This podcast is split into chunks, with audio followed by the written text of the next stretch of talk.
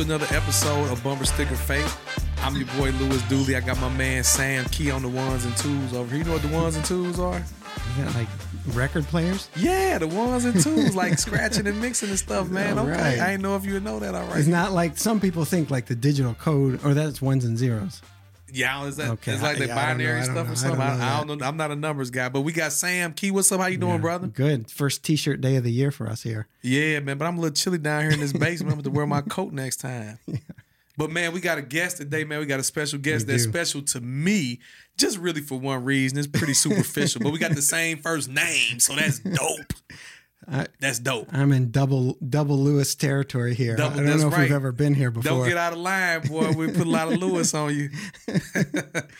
So we have uh, Lewis Dooley here, but we have uh, Doctor Louis Markos here, who we'll probably call Lou throughout this episode All right. to keep it to keep it clear. So welcome, welcome to Bumper Hey, it's Sticker good to be on, Podcast. gentlemen. It's good to be on. It's a lot hotter here in Houston, I'll tell you that. Man, I like the heat, man. I wish I was down there with you.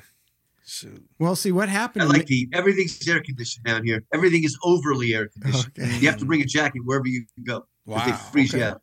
out. Well, um, I'll tell you what happened to me, uh, where that put Dr. Markos in my mind. Okay. okay. What happened to you? So, um, I was taking my son to college. Okay. No, no, not taking him. I was picking him up from college. Okay. And I had always, not always, but for the last few months, been wanting to read uh, Boethius's Consolation of Philosophy, this book that C.S. Lewis loved. And he said he like ranked it in his top, I don't know, seven or eight books of his life. Mm, okay. And I had been wanting to read it, wanting to read it, and um, tried to find a copy. Our stinking library didn't didn't even have it, but I found a digital copy with, that I could listen to, an audiobook online. And so I thought I'll just listen to it as I drive to go get my son.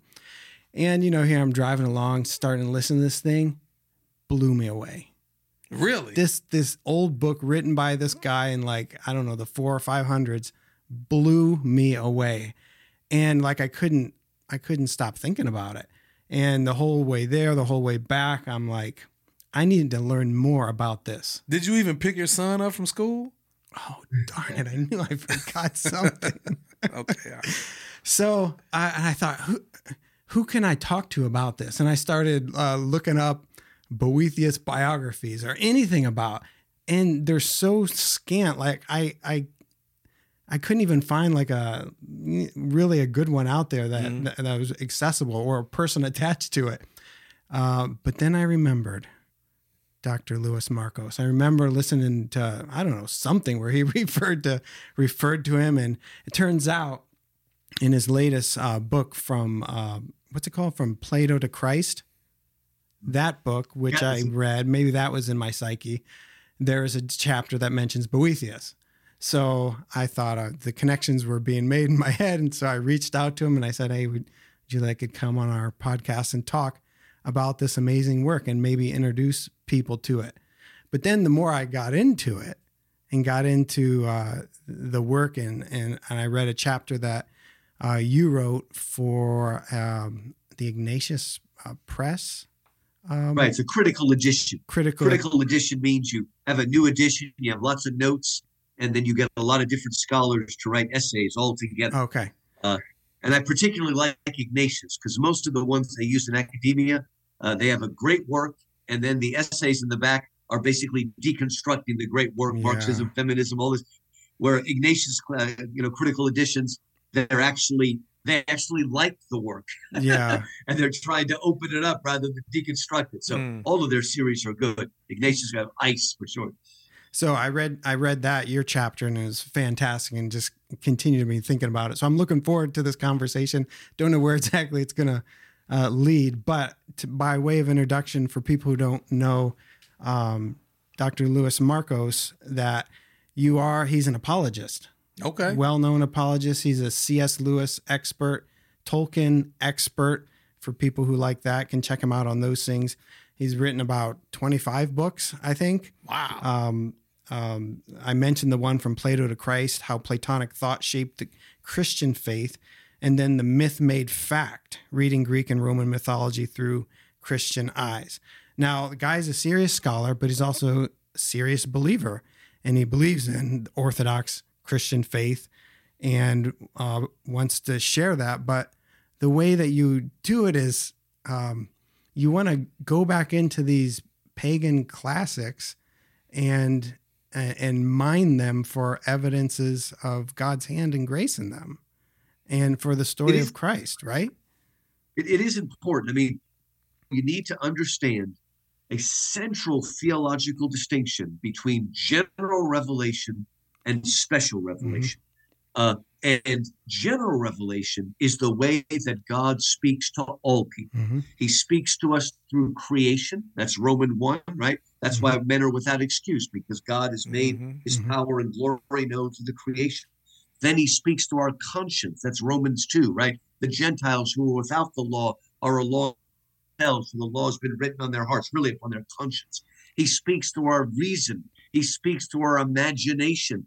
To quote C.S. Lewis, he even speaks through the good dreams of the pagans. Mm-hmm. It's a wonderful C.S. Lewis line, right? It must be that way, gentlemen, because mm-hmm. we are all made in God's image. Mm-hmm. And though we are fallen, though we are depraved, we cannot save ourselves.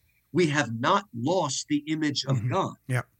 His image is still written in us. We still desire virtue. The trouble mm-hmm. is we're fallen, and so we always go mm-hmm. astray. But God speaks to all people. Now, Specialization is when God speaks directly. He does that in the Old Testament, the New Testament, the prophets, and supremely mm-hmm. in Christ Himself. And you're right, much of my work is about how general revelation, particularly the Greeks and Romans, points to special mm-hmm. revelation. And I should say, in case we use the word pagan a lot today, when I use the word pagan, I don't mean a frat boy from the University of Texas. Okay. Pagan is not necessarily a negative mm-hmm. word. Mm-hmm. It means the pre Christian Greeks and Romans. Mm-hmm. Pagan actually literally means a hillbilly. Mm-hmm. Yep. um, but it was the people out in the boondocks. And again, even though obviously they were wrong about the gods, they are still speaking out of general revelation. Mm-hmm. And I, I mean, let's just put it this way, gentlemen. Okay. Did it ever bother you are you telling me that until the birth of Christ, God ignored 99% of humanity? Well, yes, only to the Jews did he give special revelation. Only to them did he speak as Yahweh, his covenant name. Mm-hmm. But he didn't ignore the rest of the mm-hmm. people of the world. He spoke to them. Again, creation, mm-hmm. conscience, reason, imagination. And I've often said, I would like some Chinese Christian to write from Confucius to Christ, mm-hmm. right? I mean, I believe that if we look, we're going to find those glimpses mm-hmm. and intimations in every culture, in every nation, because Jesus is, of course, the Jewish Messiah, mm-hmm. but he's also the Savior of the world. And so he not only fulfills the Old Testament law and prophets, he fulfills the highest yearnings mm-hmm. of the pagan people. Mm. I want to just speak for mm. a minute about this, just to set this up, because here's where it's hitting, hitting home to me as I've been thinking about it. That I feel like our doctrine of general revelation is weak. it's weak. And I fear that's the case because I think we look at general revelation, we just think, oh, uh, Psalm 19, the heavens declare the glory, glory of God. Like creation declares God's glory. But these days we have science now. So to the average mm. Christian, I think we think, oh, well, science explains away all that. And so therefore, our main thing is special revelation. It's only the Bible. And I'm saying that's wrong. We need a thicker, meatier, more robust sense of general revelation because it's still revelation. It's still God revealing about himself to the world. He does it in his word, but he does it in his world too. And where the rubber uh, hit the road for me was realizing that when we lose this more robust understanding of, of, of general revelation, what starts to happen is the world can, um, like the non believing world, will look at things out in creation and mislabel them, right?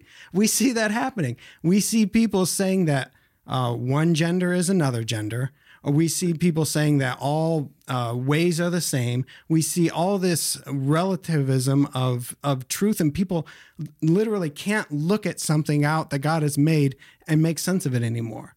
And God is ceasing, you know, to um to not that He is, but speak to them through general revelation, and that and we're Well, seeing we're losing part of it. the problem. Part of the problem, Sam, is that we we there's this misunderstanding of the Calvinist phrase "total depravity." Mhm. What total depravity means, or is supposed to mean, is that every part of us was subjected to the fall. Our body, our soul, our mind, our reason, our ima- everything is subject to the fall. But for a lot of people, I remember this particularly growing up, they treat total depravity as if it, as if it means utter depravity, Mm. as if our white is God's black and our black is good. Mhm. No, that that's not the way it is. There are such Mm. things as virtuous pagans. Now, their virtue doesn't save them. Mm. But again, we are in God's image, and we've just again we, we've made a division, an artificial division between things. And the weird thing is, is that a lot of otherwise strong Christians have bought into the secular enlightenment idea that it's either reason or revelation, and there's nothing in Mhm. between. And this is really problematic, Mhm. right? This is why it's really ironic because I speak, I spend a great deal of my time speaking for classical Christian schools. Mhm. And most of those have come out of a very reformed Presbyterian Calvinist group. It's ironic that the Calvinists have been the ones that have been learning from the pagan classics because it wasn't that long ago when you talked to a Calvinist and they didn't even want to talk about natural law. Uh, that's just a Catholic thing. No, and and and it's it's amazing how quickly things are changing. And the best kind of reform person is understanding that the very beginning of Calvin's institutes of the Calvin's institutes of the Christian Church begins with the distinction between general and special revelation. Mhm. And the Calvinist Bible, do you gentlemen know what the Calvinist Bible is? It's Paul's epistle to the Romans and a few other books. Romans also begins, as we just said, with the distinction between general Mm. and special revelation. Mhm. So we, we we're understanding again natural law, the ability. And you know what, Sam? What book proves how much we can learn from general revelation? Can you guess the name of this book? It is called The Consolation of Philosophy, Yep. and it's by Boethius, Yes. right? Is that is that our segue here? Yeah, that is our segue. Boethius, Boethius was a Christian, maybe even a bishop. He Mhm. died for the Christian faith. He was Mhm. working for an Arian. Those are people who said Jesus was a man, but not God. And he was martyred for that. He wrote books about Christianity. Mhm. But around 500, when he set out to write The Consolation of Philosophy, he wanted to do something really unique. Others had done it. And, and he and he was in prison awaiting his execution. Yeah. in prison awaiting execution and he thought okay the consolation of philosophy means what can i learn from philosophy that will console me during this time of Mhm. distress and persecution i'm in prison what consolation can i get and he made an amazing decision decided in this book he wrote other books about christianity in this book i am going to confine myself only to general revelation. Mm. He himself was a believer, but I want to see what we can learn, so to speak, on our own steam. What can we learn from Plato, Aristotle, Cicero, Virgil? What what can we learn from these pagan thinkers, pre-Christian pagan thinkers that will point towards the truth? And there is a great deal of truth in, and I'll give you if somebody wants another version of this, read Mere Christianity by C.S. Lewis. Book three of Mere Christianity is about living the moral life. Mhm. And a good deal of what Lewis says is lifted right out of Aristotle. Because Aristotle got a lot of things right about virtue. Poor Aristotle does not know that we can't be saved by our own virtue, but we're still called to act virtuously. So what's unique about it is again, it, it is it's it's a bridge between hmm. the pre-Christian and the Christian. And now that we live in a post-Christian world, we could really use that bridge again. Mm-hmm. because it's a bridge to it's a bridge to reach our culture and if if someone won't listen to us as we bring them scripture then surely they might listen to us if we bring them reasonable arguments from everybody's common experience. That's the power of it. That that from from common experience we can learn about God and God speaks to us because this is God's world that he has made and he is in all of it. He's in all of it.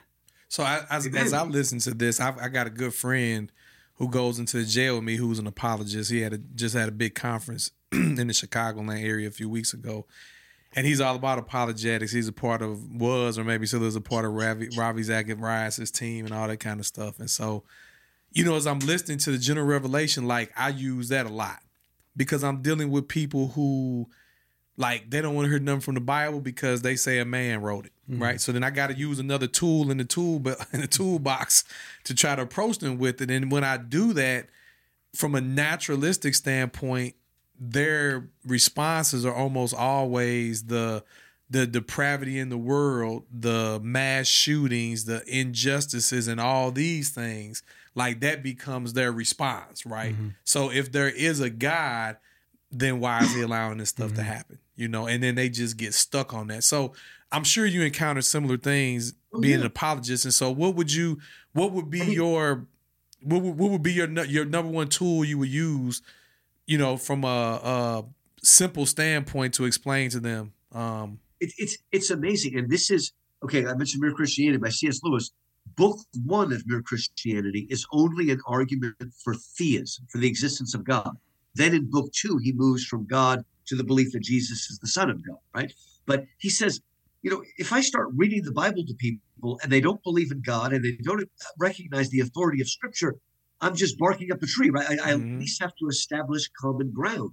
And the common ground is that we all have an inbuilt built sense of morality. There's three, there's two things that we all know. We know that we should live in a certain way and we know that we don't. You know, mm. people talk about, I can't believe in God because there's so much evil and suffering in the world, which is basically what you said, Luke, mm-hmm. Lewis. Yep. Ask him this question If there was no God, how would you know that the world is unjust? Mm-hmm. The only way you can understand wow, the world is unjust is if you're measuring it against mm-hmm. something. Yeah. What are you measuring it against? Now, mm. people want to say everything's relative. There is no morality. Lewis says, no, there is a moral code written on our conscience, and we all know what it is. He, he used the shorthand word, the Tao, to show that whether you're from the East or the West, we have a basic understanding of morality. And if anybody says, well, define the Tao, this is how I define it it's the way you expect other people to treat you. Mm-hmm. mm-hmm. Right? We know, look, if you're waiting online and somebody cuts in front of you and you get mad and they say, well, that's just the way we do it in my culture. You ain't going to buy that. Okay. Yeah, no, yeah. what you've done is wrong. Right. We, we couldn't have had the Nuremberg trials when they put the Nazi war criminals on trial. The only way you can do that, and you know, by then Europe was very relativistic. The only way, especially Europe, the only way you can do that is if you believe number one, there actually is right and wrong. Number two, that the Nazis actually violated that code. Mm-hmm. But number three, that they knew they were violating. Hmm. Because if they could prove they didn't know they were violating a code, then we would put them in an asylum, not in prison. Hmm. and so we, we hmm. know right from wrong. And the outrage that you get from these people is proof inbuilt in them a sense of justice. And they recognize that justice when it is broken. Mm-hmm. And, and that, Boethius understood this as well. That's that's general revelation. That's what it is. it is. Like, and to be honest, as I was listening to Boethius for the first time, I, I didn't think at all about general revelation. Like, it didn't occur to me because his his arguments, the arguments that are presented, and the drama of what's happening was so powerful to me that I it just didn't even dawn on me. Mm. Not until I started digging in and thinking about it afterwards. But um, so, so tell us now what. So Boethius is um, somewhat autobiograph- autobiographical, writing from prison, awaiting execution. His spirits are down, and then he gets a visitor. Who who visits him, it's and what happens? Re- really amazing. Okay, it is partly an allegory. Yeah. Right, and while he's there rotting away in prison, he gets visited by Lady Philosophy. right? Philosophy itself in the form of a beautiful woman. And she comes in, and you think she's going to give him a hug and say, How's my poor boy? That's right. But she comes in and she scolds him. Mhm. And by the way, I don't know if you've made it through all of the Divine Comedy. A lot of people read the Inferno and they stop there. But if you make it through the whole thing, at the end of Paradiso, Mhm. when he gets to the Garden of Eden and Dante meets Beatrice, She does the that same thing. scene is patterned directly on the scene in the Mhm. beginning where Beatrice, who now represents divine love and truth and theology, even she scolds him. Why? Because he has forgotten. Well, what does it say in Revelation? I have this one thing against you. You have forsaken your first love. Mhm. Boethius, you have forsaken your first love and turned over to poetry. She Mm. doesn't really mean great poetry Mm-mm. you've given over to a lesser imitation, to just being uh, entertained, Mhm. and you have forsaken your first love, the, the goodness of philosophy. And she says, Watch out, those lady poets are basically the sirens. Remember the ones that sing to the Mhm. sailors beautiful songs, and they're attracted and they crash on the rocks and they drown. And there's a little psychodrama going on here move away from the lower things and raise your eyes to the higher things. Right? Move away from your animal nature and lift up your more angelic nature. Because you know the ancient Greeks didn't have access to the to the Bible. They didn't know that you know we were made in God's image but fallen. But they certainly recognized there was a part of us that was bestial and a part of us that was angelic and that there was a wrestling on that and that we were we were supposed to move beyond to a higher Mhm. vision of things to a higher calling so they understood that that's why I have their schools of philosophy like the stoics and epicureans where they're trying to to be more vertical and, and gentlemen i don't know if you've noticed this but there's been a rise in america of of stoicism Mhm. and I've told people if you could prove to me that Jesus didn't raise from the dead, then Christianity would be meaningless and I would probably become a Stoic. I think it's the next best choice. If, if God has not revealed Mhm. himself, that's probably the best choice, especially for a man. Yep. Uh, and and uh, there was that desire to improve the self, Mhm. right? Now, as Christians, you know, have to hit a, a, a- brick wall of sin because we can be saved and have the Holy Spirit inside of us. But they still strove to perfect their humanity and to move upward. Mhm. And that's Lady Philosophy calling him to turn away. You know what it would be like? It- it's a general revelation version of. Looks like my internet's unstable. Maybe I'll wait here a second. Can you still hear me? Yep. Yeah, we we can can hear hear you. you. Okay, good. Uh, maybe the best way to expl- explain this is the general revelation of that early scene. If we were to take it up into revel- full special revelation, we would hear these words, which you'll recognize. Turn your eyes upon Jesus, look full in his Mhm. wonderful face, and the things of earth will grow strangely dim in the light of his glory and grace. That's ultimately what we're Yep. talking about. Turn away from the lower and Mhm. put your eyes on the higher, Mm. on the light. So I have a, a personal story to illustrate this further. Okay. So, by way of just summary, though, so at, at the beginning of Boethius' Consolation of Philosophy, Lady Wisdom comes and says, Stop trusting in the lower things. That's what she means by poetry, the entertaining things, and start looking, lift your gaze, right? So, I had my own prison experience, and my, um, I, I felt myself during this very dark night in my soul.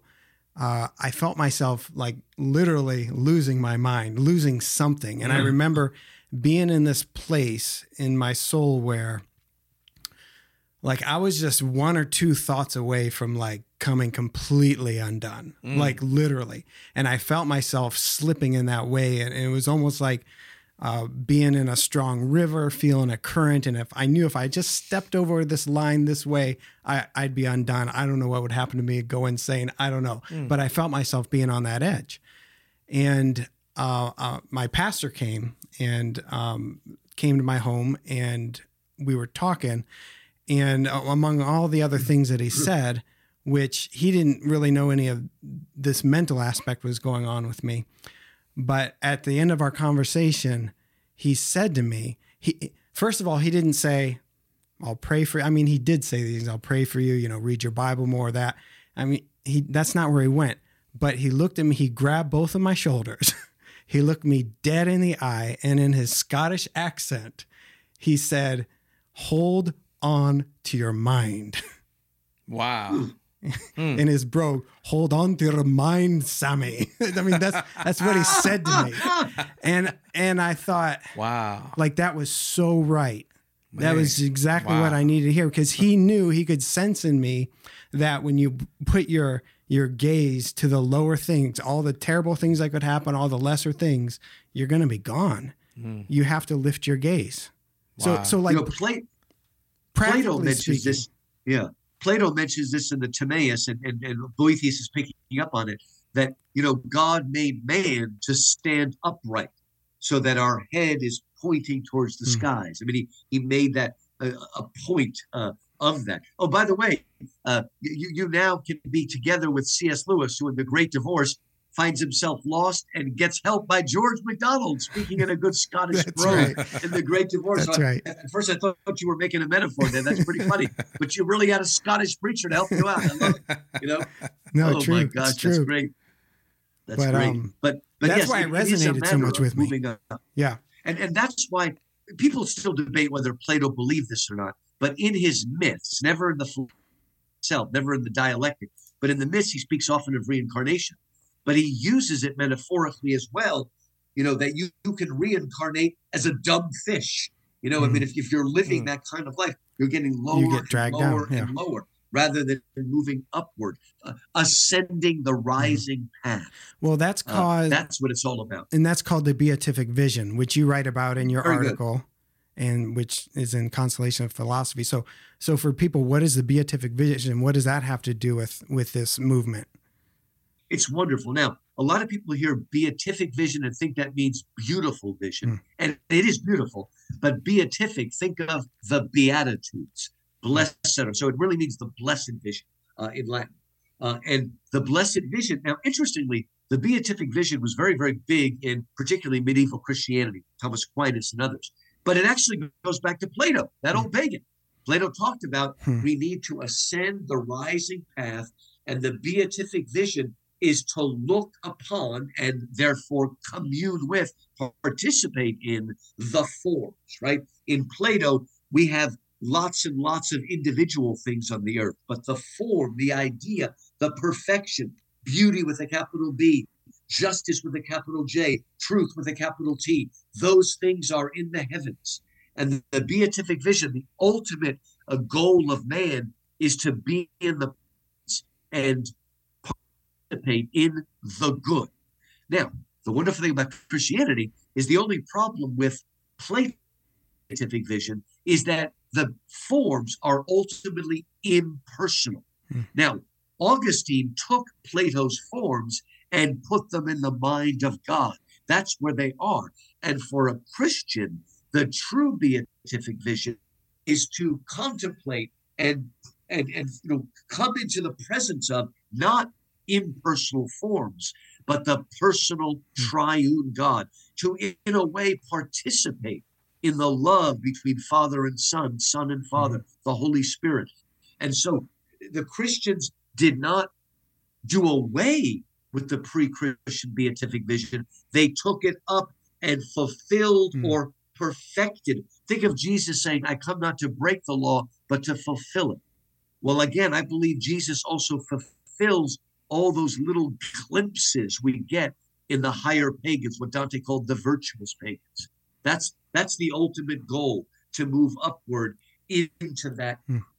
contemplation. And by the way, a lot of people have this idea that Plato was all about contemplation and Aristotle was all about this world. But at the end of the Nicomachean Ethics, Aristotle says the best life is not the life of action, but the life of contemplation. So even Aristotle was moving towards that idea of contemplating mm-hmm. the perfection and the divine. So last episode we had an episode on union with Christ. Oh, right. So that I think dovetails perfectly with this with the Christian understanding of the beatific vision, how we're united with Christ, and that leads to our glorification. When we see Him, we will be like Him. Right. It, it is. I mean, the the, the I, I grew up with Greek Orthodox home, and, and and you know the Greeks call it theosis. Yes. That God became like us, so we can become like Him, which comes right out of Athanasius on the Incarnation, another of Lewis's favorite works. In fact, he wrote a uh, an introduction to a new translation of Athanasius uh, a while back.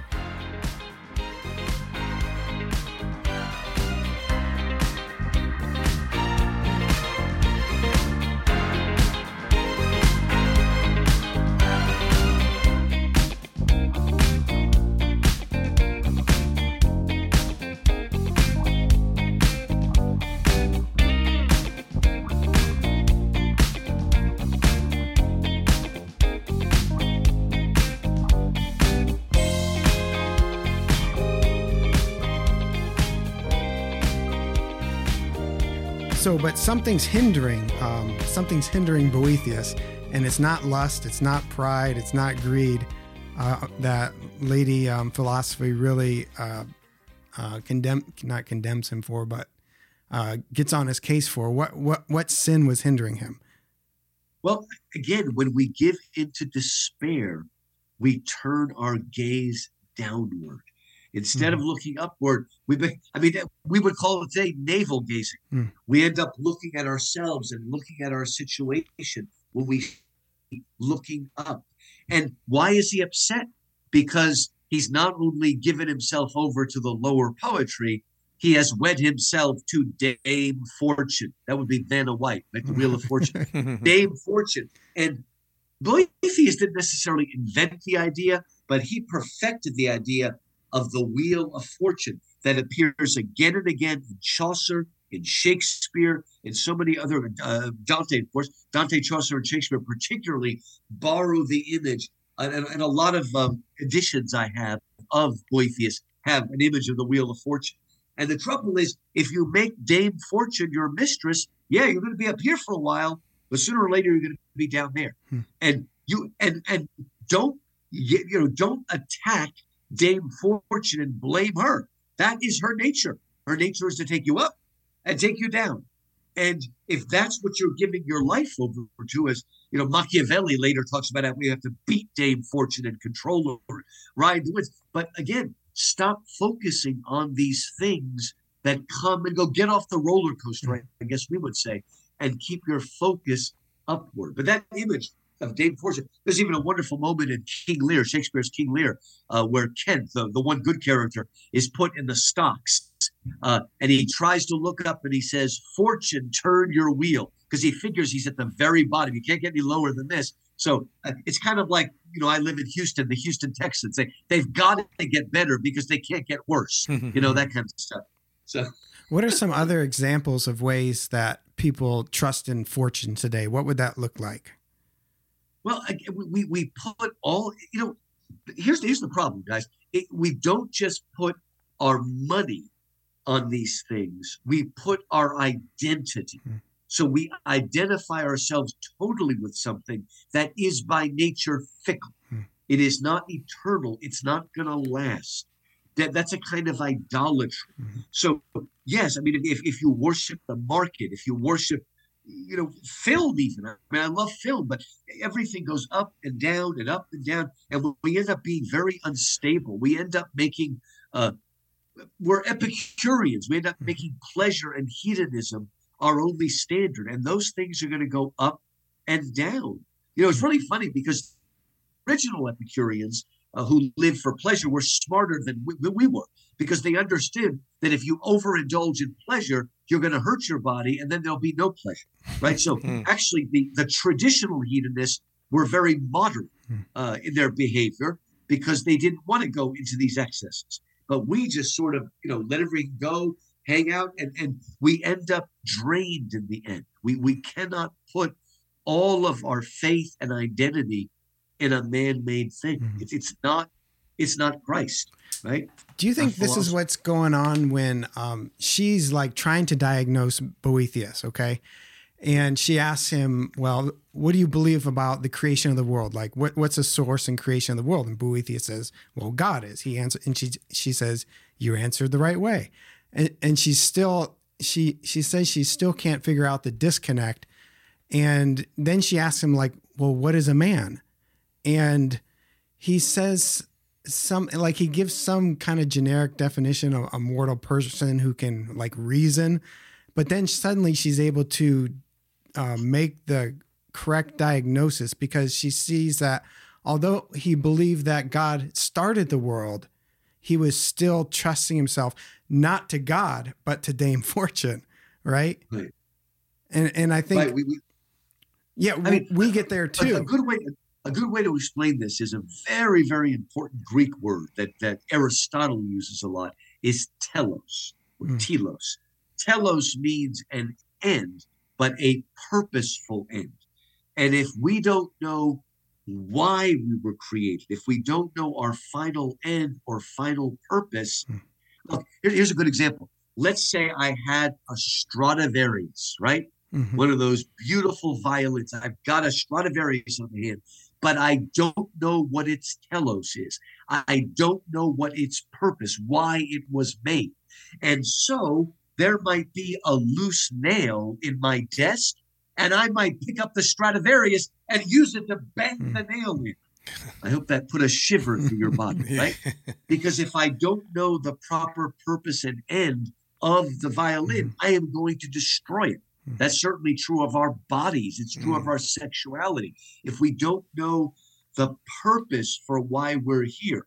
Uh, now, the famous Christian answer, it's, it's one of the a fa- a favorite quotes amongst evangelicals. The Westminster Short Westminster Shorter Catechism says, "What is the end of man?" And it's what to Glorify glorify, God. God. and enjoy, Enjoy him Him forever. forever. What is the chief end of man? Again, when you say what is the chief end of man, that means the telos. What, Mhm. and that's where the word teleology comes from the study of sort of why things are, what their purpose is. And actually, when Jesus says it is finished, in Greek it's tetelestai. Mhm. It is accomplished. It is brought to completion. So that word uh, is, is, is, is very important to understand the fullness of that meaning. And again, Boethius is drawing on Plato, Aristotle, Cicero, all of that stuff. Is drawing on it to have a bigger picture of who Hmm. we are and what our final end is, or again, the chief end or purpose of man. And so when you have your telos right, when you have it wrong, all, all sorts of things can fall apart. But when you have it right, then you can endure the hardest things. Yeah. You you can get through them You know, because you- you have a goal and a purpose. And like there's a, another powerful moment where she looks at him and says, "You seem to think that happiness comes from inside you, Hmm. but it doesn't Oh, come from inside you." You know, th- and that's that's powerful because she's saying you can be in prison waiting for execution and you can still be happy if you figure out how to get your telos right. I mean, you know, in, in, in the Nicomachean Ethics, uh, Aristotle famously says that basically the chief end of man is happiness.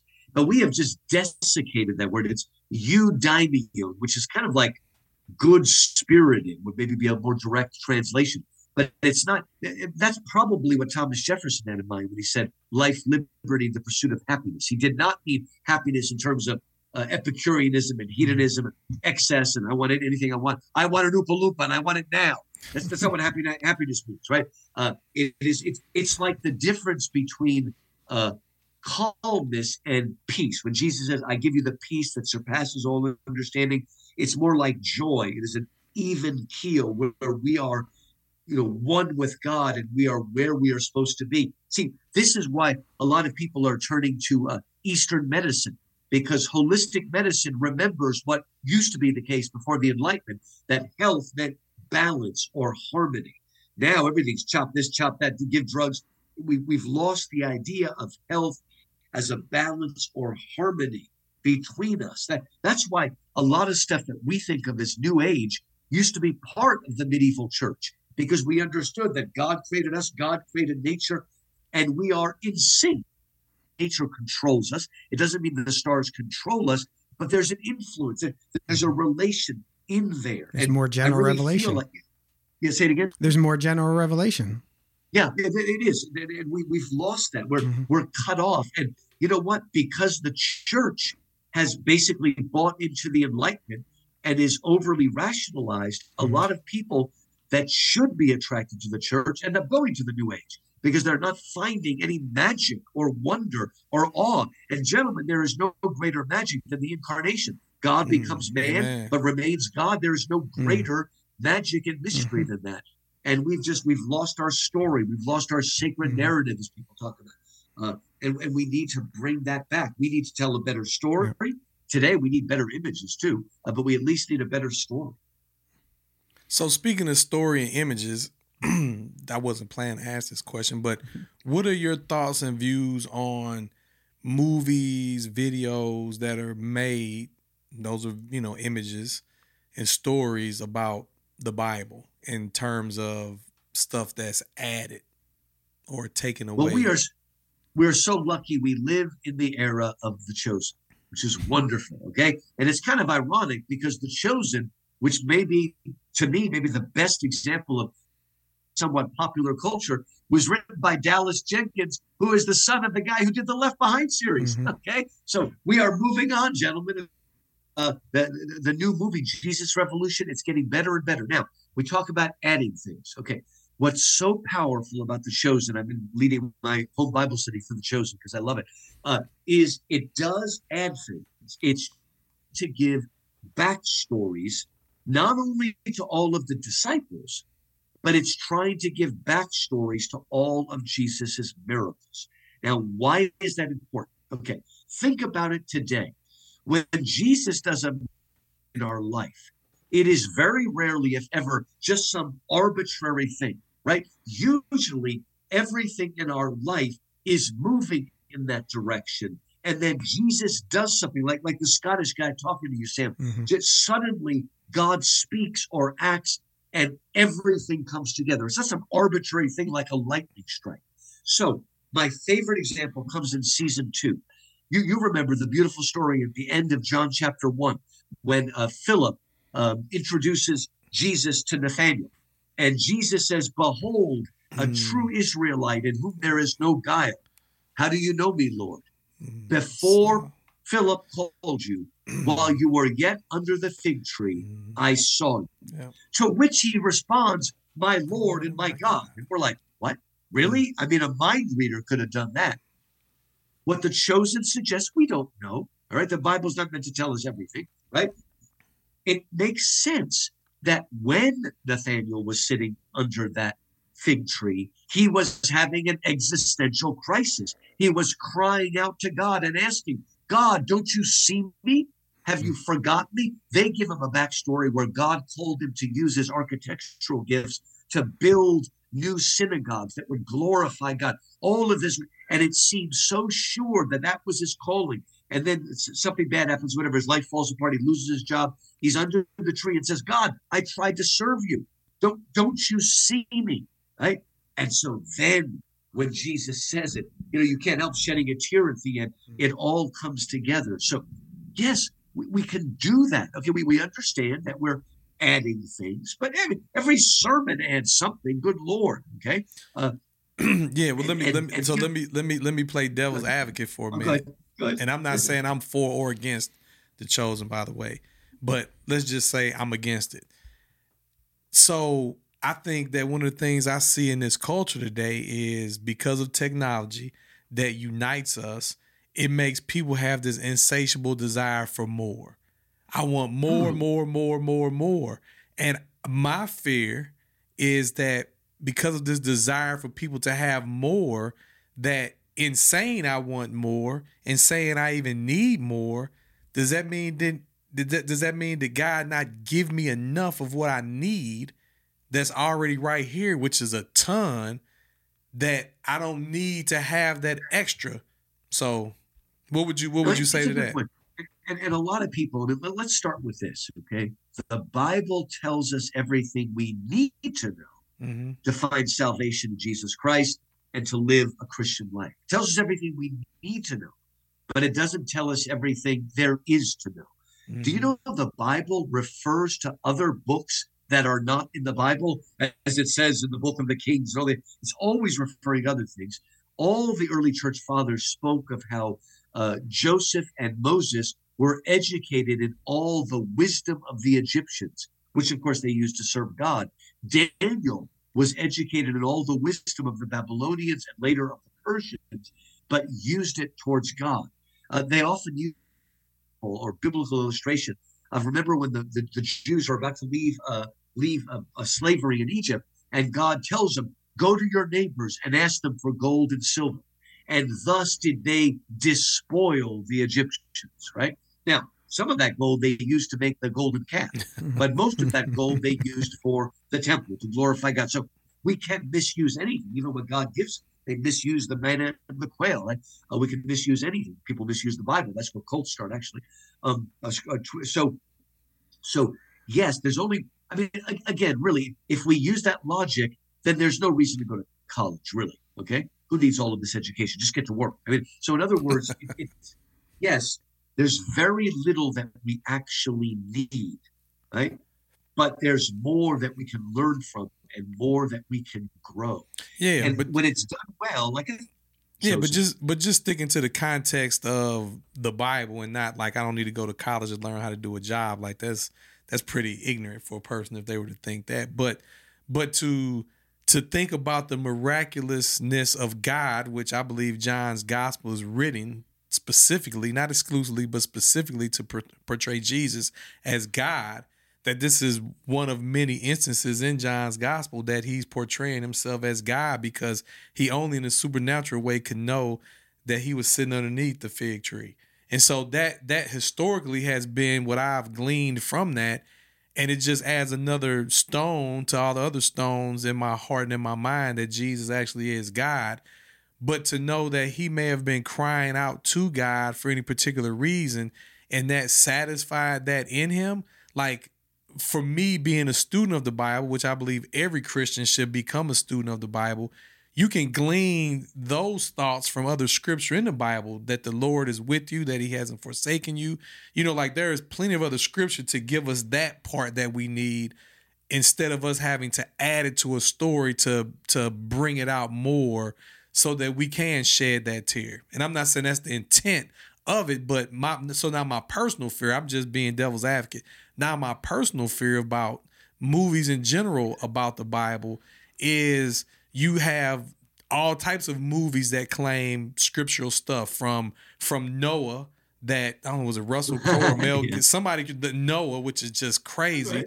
To documentaries on Discovery Channel about Mary Magdalene and Jesus being lovers and even maybe being married when you enter in all the stuff that's written for a non-believer or a person who was maybe raised in a certain faith that was just like, hey, we we go to Catholic mass, we go to the Presbyterian church, we go to the Lutheran church, just out of of sheer. My parents made me go, and I learned some stories, but I really don't know nothing.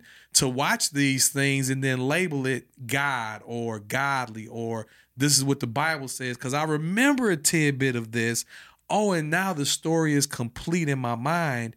Is it doing more harm than good? That's my fear. I don't have the answer to the question. I mean, no, no, I think I think there is a fear there, and I mean, like I said, Dallas himself was always saying this is supposed to drive you back to the Bible and actually read, which I think it's doing. But uh, maybe a better way to answer this, uh, Lewis, is that okay, we read the Bible and we come to know Christ, but I think something like The Chosen is helping us understand Christ, but it's helping us to understand ourselves and, and I don't mean that in a navel gazing way. Sometimes we forget when we read the Gospels that the apostles are real people like us, mm-hmm. people with flaws, people with struggles. We sometimes we imagine the early church was perfect, and of course we've done that because we're like, oh, I'm a Protestant. I'm reclaiming the original church. They had just as many problems as we did. We've got to get away from this this idea that there was this perfect moment and it's been crude. I mean, that's basically what every liberal does. Oh yes, I believe in primitive Christianity that went bad at this point. I mean, we, we fall into that. So when I watch The Chosen, I am reminded. I mean, they do such a great job showing how hard it is for these disciples to live together and work together, and they start jockeying for power. And of course, we know that from the scriptures because Pete, James and John say, "Hey, we want to sit your right and left hand." Mm-hmm. You know, mm-hmm. it's like so. What it's doing is it's helping us not just to understand Christ, but how he impacts people and transforms people. And so we're drawn into the scriptures rather than holding it at arm's length, like like the old pictures that showed Jesus on the cross like he was asleep, right? Mm. Uh, uh, too afraid to, to show the actual physical pain that he felt, right? I mean, he even cried out, "My God, my God, why hast thou forsaken?" Uh, now, I grew up. I'm, I'm 59, so when I grew up, I watched Jesus of Nazareth, and that was one of the first miniseries to really draw out the full of Jesus. And you know, I still, I mean, there's been nothing as good until the chosen as Jesus of Nazareth. So we need that. We we need to be drawn, I guess, into the gospels and into the personal aspect and understand they're real people. Because gentlemen, too often, especially Baptists and Calvinists, too often we start treating the Bible as if it were the Quran. Okay. Mm. Muslims believe that the Quran was literally dictated to Muhammad. In fact, they believe Muhammad was illiterate. So they believe that the Quran is literally a virgin birth. Did it, that's it. There's nothing human in it. That is not what the Bible says of itself, although we act like that sometimes, especially Baptists. The Bible is fully inspired by God, but fully written by men. Right? Mhm. That- that- it's, it's without error. Okay. But maybe a best way to say it is that, like Jesus, who is the Word of God, the Bible, the Word of God, is also incarnational, fully God and fully man, fully inspired, fully human. And the more we understand the first century uh, AD, the more we understand its culture, the more we'll understand. Like now, the the chosen is not the first one to do it, but reminding us of the Jewishness of Jesus. And one of the best things they do is to show us how the disciples are absolutely saturated in the Old Testament. The verses and the stories and the illustrations, and they're living and talking to each other through those. We kind of forget that sometimes uh, when we read the scriptures. So the danger is there, Lewis. There's no doubt the Yeah. danger is there. Uh, So, and but so one, used rightly, I think it's Yeah. a good tool. So one last question about that, and I'll let Sam go because we got a lot of good stuff. So I'm curious. So you said you're leading your your personal Bible study group through that. So have you? I'm, I'm guessing that you probably have led Bible study groups prior to the oh, chosen Oh, right. being in existence for a long time. So yeah. Oh yeah. how have you seen or what changes have you seen with what you're doing to chosen versus when you didn't use it a lot, lot of change not a lot of change like what what have you seen what makes you go wow i'm glad i can use this as an aid or as a visual to help because this is so much richer so much better if that's the Right. And case it's not it's not better than the Bible, okay? But it oh, highlights and draws out again the whole idea of backstory.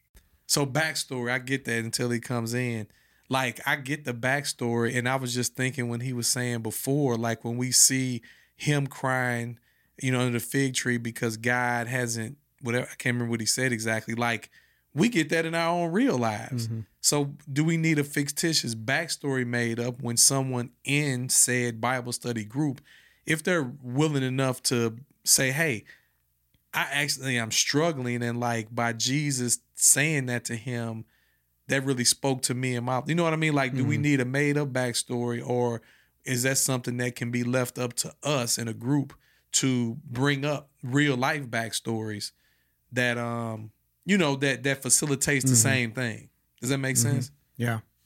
My mind was um, going to like good commentaries, provide historical context, and being able to see uh, the chosen and see the very Hebrew but- Jewishness but- of it. Yeah, but your historical context is different than just something that's manufactured, right? Well, I like when I see the chosen, I see that it's bringing out the historical context, so I can I can either read about it in a commentary, Oh, or I could see what the context was like on this on yeah. this I'm and so program. and so for me, I'm not. So that- I'm not. I'm not. That's great. Yeah, I'm talking about the.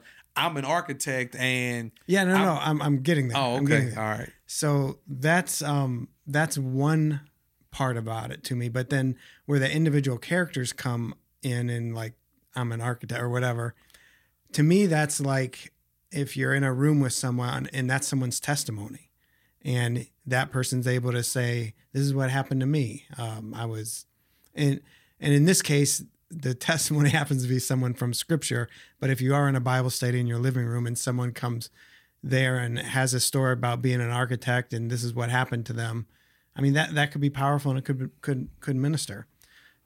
So we're getting uh, Dr. Markos back in. We lost him for a second there, but we kept blabbing away. Yeah, just so let's see if um here he comes. If he's coming back, and um, then we can get back into some Boethius. There he is. I see him. We got you, brother. Oh, Having some bad weather over here. My my internet went out. Okay. Okay. Well, we're gonna, if it's okay with you. Yeah, yeah. Let's roll because we got some more Bo- Boethius. Yeah, get back to Boethius, and uh, one of the big questions. Yeah, one of the big. Yeah, one of the big questions that he has, Boethius has, is why do wicked people get away with wickedness? And uh, good people, you, you, know, they do good and they wind up in, in prison or wherever, but bad people, they seem to get away with it. And Lady Philosophy talks a lot about this issue. She goes on and on about it. And I recognized in her words something that I remember reading from Plato that has always stood out to me that that basically um, Boethius just put put back in Lady Philosophy's mouth and had her talk on and on and on about it. And that was what Plato said was um, he who he who commits an injustice is made far more wicked than the one who suffers it.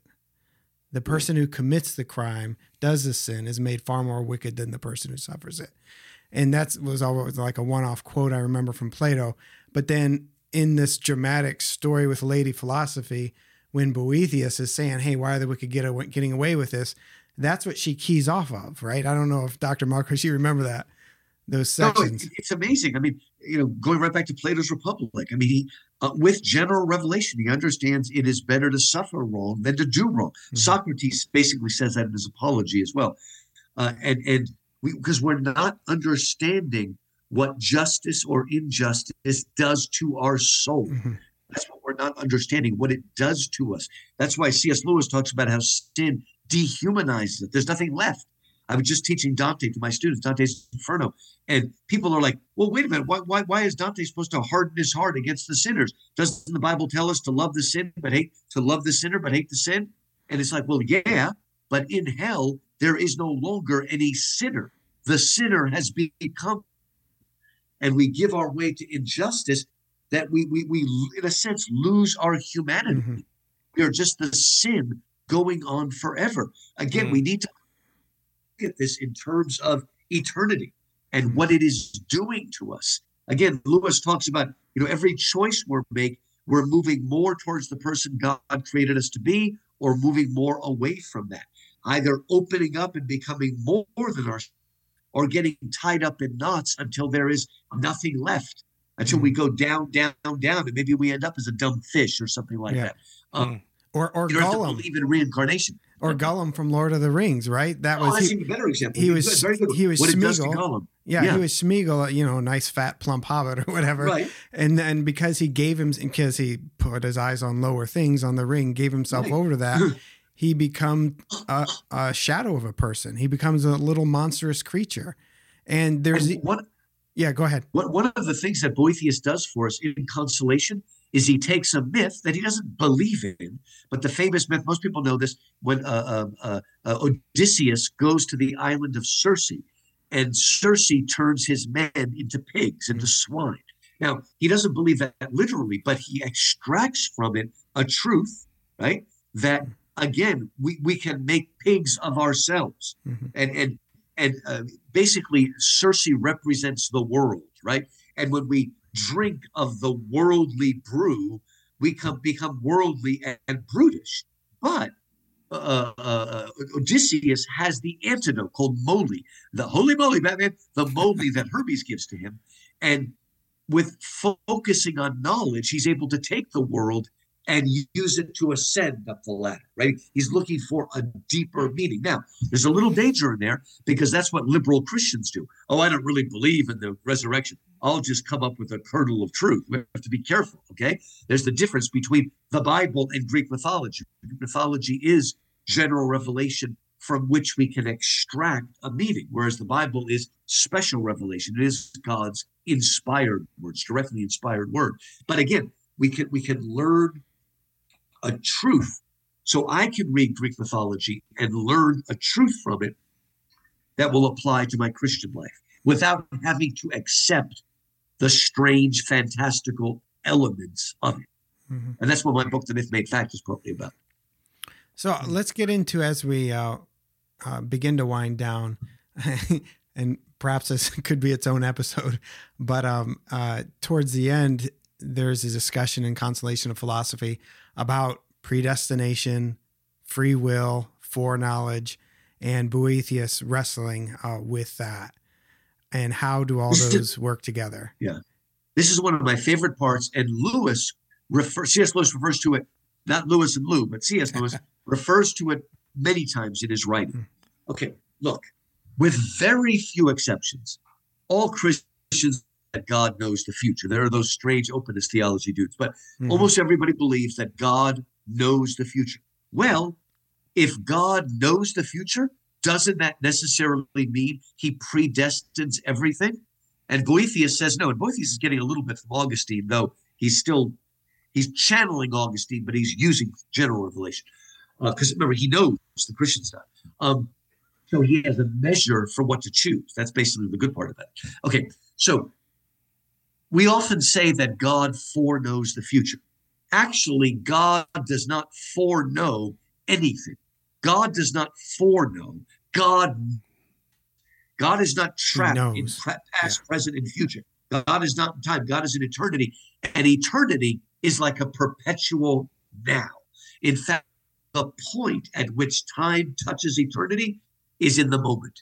That moment when you feel like you've lived your entire life in a moment, that's an intimation, eternity, which is outside time and space. Okay, so God does not foreknow the future. God knows the future. He knows the future the way we know the present. Well, just because, okay, so if I see you doing something in the present, that doesn't necessarily mean I am making you mm. do it. Well, when God sees something in the future, that is a now for him. Now, again, God could be causing it. Okay, but we're saying is they're not mutually exclusive. God can foreknow the future without forcing everything to mm-hmm. happen and taking away any kind of free will, volition, whatever you want to call it. so it, it's you know, the, the old analogy is uh, if you're on the ground at the whatever Thanksgiving Macy's Day Parade, you're on the ground and you watch the floats go by one after another. But if you're in a helicopter watching it, you're seeing everything that's going on right now. Mm-hmm. It doesn't mean you're causing it, it just means you have a, a higher vision. So again, we, we forget. See, so many people think that eternity means time going on forever. Eternity is not time going on forever, it's no time. It is eternity. It is above, outside time, a perpetual present, whatever you want to call it. that, that, that's a mystery. Uh, and again, Augustine talks about it as well. But Boethius finds ways of saying that just by studying the general revelation of the Greeks and Romans. Mm. Wow. mm. Well, I'm sure you've been toe to toe with some people that would disagree. oh yeah, that, yeah. Which I mean, I'm in agreement with that myself personally, but um, you got a lot of strong, good brothers in Christ and sisters who would, um, you know, vehemently disagree with that. So, hmm. and it's it's you know, Lewis talks about it this way. He's chan- C.S. Lewis is channeling Aristotle, right? It seems pretty clear that God gives us choice and will. He always uses if-then statements. Well, God can't give us free will and not give it to us at the same time. That's called the law of non-contradiction. So we are, but again, we're moral volitional beings. That doesn't mean we can do anything we want. We don't have crazy existential ultimate freedom, but it means that our choices have consequences and they mean something. We are not just puppets on a string, hmm. that God respects who we are. And look, if the Bible is right in telling us we're made in God's image, whatever it means to be made in God's image, if it does not include freedom, then we're really not made in God's image. That's mm. Lewis speaks that That's way too. Point. I well, like that. Martin Luther, I believe, in his Bondage of the Will, um, outlined that when it when it comes to uh, higher choices, our will is bound. And um, like if I'm going to choose God, if I'm going to choose to be born again or have a relationship with God, that that, that I can't choose that. God has to choose choose me. But when it comes to lower choices, Lewis would say, or Luther would say, like what what pair of socks to wear or what, what job to do, then that's more up to me. My will is is freer to do that. And I mean, what what Lewis would say, and, and again, we have to remember, you know, sometimes Calvinists like to call people Arminians and say they're a heretic. Mm-hmm. Arminius mm-hmm. was not a heretic, okay? Never declared a heretic. Pelagius was a heretic. Mm-hmm. He's the one that uh, argued for works righteousness. The, the, difference between Calvin and Arminius and, and Lewis would be like Arminius is all believing Christians believe in prevenient grace. In other words, that God has to open our heart, that there is a grace that precedes grace. The Catholics believe that. Everybody believes that. But what a lot of Christians don't believe, I, I would agree with this on Lewis, we don't believe in irresistible grace. In other words, we can say no. Mm-hmm. We we we cannot save ourselves. We we can't even open, we can't even wake up ourselves, right? So God has to give us grace before grace to open us up. But the big question is, can we say no? The, the more doctrinaire mm-hmm. Calvinists would often say, no, we cannot say no. Mm-hmm. By the way, I don't know if you know this, but John Milton in Paradise Lost has a very unique answer, and I've never heard anybody else say this. He says that God has predestined certain people to be saved, and they have no choice, and everybody else has a choice. I don't know where Milton came up with that. It's a wild idea, but I think it's kind of cool. Um, but again, it, it is important that even Arminius believed in prevenient grace and that grace comes from God and cannot be earned. Yeah, I remember one time I was speaking at a Christian high school in Kansas City, Missouri, and a, student from another country said, "Man, he really wants to get back to his country and share the gospel with his countrymen because he has desire for them to want to know Christ, which is great." And he asked me my thoughts about that. And, and I immediately, Romans chapter one jumped in my mind. And I said, You know, it's great that God has placed this sense of urgency in you to go back to your home country and share the gospel. But I believe that in Romans 1, where Paul writes about everybody can know God if they just look at creation. And if there is some remote little bitty part on this planet where the gospel hasn't gone, but there was at least one person there that believed and worshiped the God that created everything they see, including themselves, that I believed that they would get into heaven. Well, later on after the class, that when we went to, I went to meet the principal. The teacher followed us down there, and he basically like read me the riot act, you know, and told me that's not true because he I can't remember the scripture verses, but you know, how could they hear unless there be a preacher? Oh, and, right. and I'm like, I, you know, at that point in time, I it wasn't the right time and place for us to have that conversation. But he was just rolling like three or four verses off at me like a machine gun. It was just like, I need to be better prepared next. You know, you know what's funny? The the answer comes in something that we already mentioned earlier today. In Romans, it says, "How can they know if they have not heard?" Right, mm-hmm. and then Paul says, "They have heard." For the his his voice has gone out to all the world. Now, I wonder if you ever looked up that verse because it comes from the general relevant general revelation Psalm 19, C.S. Lewis's mm. favorite psalm. Are telling the glory of the Lord. The skies are mm. proclaiming His handiwork. Day after day, after day, day they, they pour forth speech. speech. Night after night, they pour forth knowledge. Their voice has gone out to all the world. Okay. So it's actually a reference to. Now, what's great about Psalm 19 is the, the first half of Psalm 19 is general revelation. The heavens are telling the glory of God. For God is Elohim, it's the generic word for God, like our word God. But the second half suddenly changes to Yahweh, God's covenant name, I am that I am.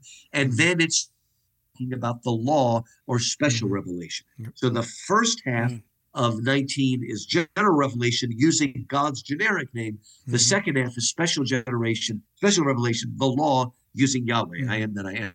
Mm. It kind of shows it there together. Look, yeah. none of us really know. C.S. Lewis has wondered. I've wondered. This is what I hope is true. Someone that has truly sought after God, but the gospel never came to them.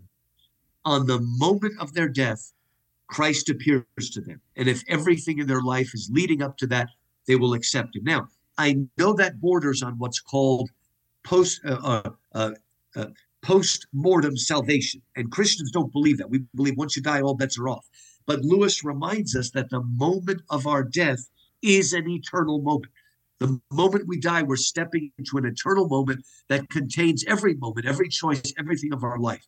Now, that's not universal salvation because the whole point is Christ appears to you. And if everything in your life is leading to that, you will kneel down in obedience to him and recognize him. Right. Mm. Uh, the, the, problem with hell is the people in hell don't want to go to heaven because they don't want to be with God for mm. eternity. Right. They don't want God. They, they, want their sin. They want themselves, mm. and they nothing to do with God. Uh, and that will often be the Pharisees, the religious people who really don't love God. They just love whatever it is that they love their self righteousness. But are they truly seeking eternity with the triune God? So we don't know these mysteries, right? Yep. I hope this is true. yeah. But at the end of the last battle, Lewis deals with that. Yep. I appreciate you saying that, you know, because I think a lot of times it's in a few circles I may run in. I'm always challenged by a myself sometimes thinking I know more than I really do, but then around other people that I can say that they probably definitely think they know more than really do. So for a person like you who clearly you know knows the word of God and and like in a in a way that not many do, for you to humbly say, hey, I think this is right. You know, I mean, I hope that this is it. You know, this one no. part that you mentioned. Like I, I like that. You know, it's not doesn't come from arrogance, doesn't mm-hmm. come from pride. It comes from a man, I love the Lord. I love his word and I'm studying it and I'm in it. I'm in the thick of things. And this one little part, this is what my hope is mm-hmm. because that's showing your heart for people. And if it right. is true, that's showing God's heart for his creation because we believe, I always go back to John 3 16. If John 16 is really true, where God doesn't want anybody to perish but all have everlasting life, it right. can't be what this one group of people says, where it's just so hard and fast and cut and dry. Because it you know, to me goes I, I just saw a really just saw a really funny meme on Facebook. It said, if you want to go to seminary but you can't afford it, just disagree with the Calvinist and he'll give you a free three hour Bible lecture. oh, wow. I've experienced that several times before, so I can feel that. I can I can not the not the forwarding part, but the second part. I've definitely felt that more than a handful of times. well, man, hey, this has been great. I mean, this really is, brother Lou. Hey, so, let, um, let, me um, end with one thing here because I because yes. I, I, just thought about this. Yep. This might help your listeners. If you want to place Boethius, okay, mm-hmm. the Consolation of Philosophy is written by a Christian, but he's writing in a pre-Christian mode, and he only allows himself the general revelation of the virtuous pagan. Okay, there are other books like that. Many of you have read Beowulf. Beowulf was clearly written by a Christian monk, a believer, but he wrote Beowulf in a pre Christian mode. So he only gives Beowulf a general revelation, consolation. He gives him a Viking funeral. He doesn't give him heaven, right? The Lord of the Rings is written by a very strong believing Christian named J.R.R. Tolkien, who wrote it not only in a, a pre Christian mode, but a pre Jewish mode. So the Middle Earth is the earth. You have to read his letters to get to learn this. Middle Earth is the earth, but it's written in a time before God even revealed himself to Abraham. Mm. Also, uh, Chaucer was a Christian who wrote Canterbury Tales, but he wrote something called The Knight's Tale. And The Knight's Tale takes place in a pagan world, all general revelation, but it points forward. One other book, C.S. Lewis wrote a book called Till We Have Faces. Mm. He was a Christian, but like Boethius, he wrote that in a pre Christian mode. So they only have access to the wisdom of general revelation. So there are other books that do this and you might want to you know give yourself a reading list and read all of them if you yeah, want to wow man that's a great thing i actually had to read beowulf and uh canterbury tales in high school mm-hmm. was required reading and mm-hmm. i i mean i was a heathen i ain't i was high and proud didn't read none of it but i remember those titles so i want to go back and check those out so man thank you for sharing some of your time with us Dr. Markos, man, it's been mm-hmm. very, very enlightening and, and, very rich, and I, I'm sure that our listeners will really get a really get a kick out of it. So, um, and where do you um, where can people learn more about you? The best way is just go to uh, Amazon.com and type in my name, Louis Markos, M A R K O S. I've, I've got my uh, uh I've got my uh, Amazon author page, and also if you go to YouTube and type in Louis Markos, M A R K O S, you'll see my channel, and I've got a lot of videos up there, and uh, that's probably the best way to Great. get a hold of me. Cool. Yeah. So y'all heard that, man. Check that out. Look this brother up, man. Get drop a get a book from him. Check out some videos. Mm-hmm. I I'm definitely gonna check some more stuff out, man. I, I just I feel like I love to kick it with you, like at least once a week, you know, because you got such a cool personality that that I like kicking with people like that. So man, thank you for that, Sam. Any any last thing you want to leave our listeners with? Nope, I'm good. Yeah, I, I don't have nothing either, man. Like both of us are men of words, but Yeah. man, this this been Very great. good. This been very good. So thank you so much for y'all listening, man. Hope you were blessed by this, Mm-hmm. man. Go check out our brother, um, Dr. Louis Markos, um, on YouTube. Go to Amazon, check out his different books, man. Pick some up, watch some videos, and uh, if you if you got some out of this, you thought, man, this is so good. Like pray and say, Lord, who can I share this with? Mm-hmm. You can find us on Spotify. You can find us on Apple Podcasts. You can also go on YouTube to our channel, and you can actually visually see um, this podcast that we had today. And uh, man, let people know, man, we trying to do some things out here to educate some people on on some bumper sticker topics that's really like scripture, but people taking out of context, or we're kind of highlighting some old folks like Boethius, who I never heard of before, and how relevant a writing that's you know hundreds, thousands of years old to be relevant for us today to consider to help not only solidify our faith in Christ even more and growing that, but also to maybe introduce some others um, to Christ in a way that they haven't been introduced to him before. So thank you guys so much. Um, check us out, drop us a line on bumperstickerfaith at gmail.com. Until next week, don't go stepping in no BS. peace.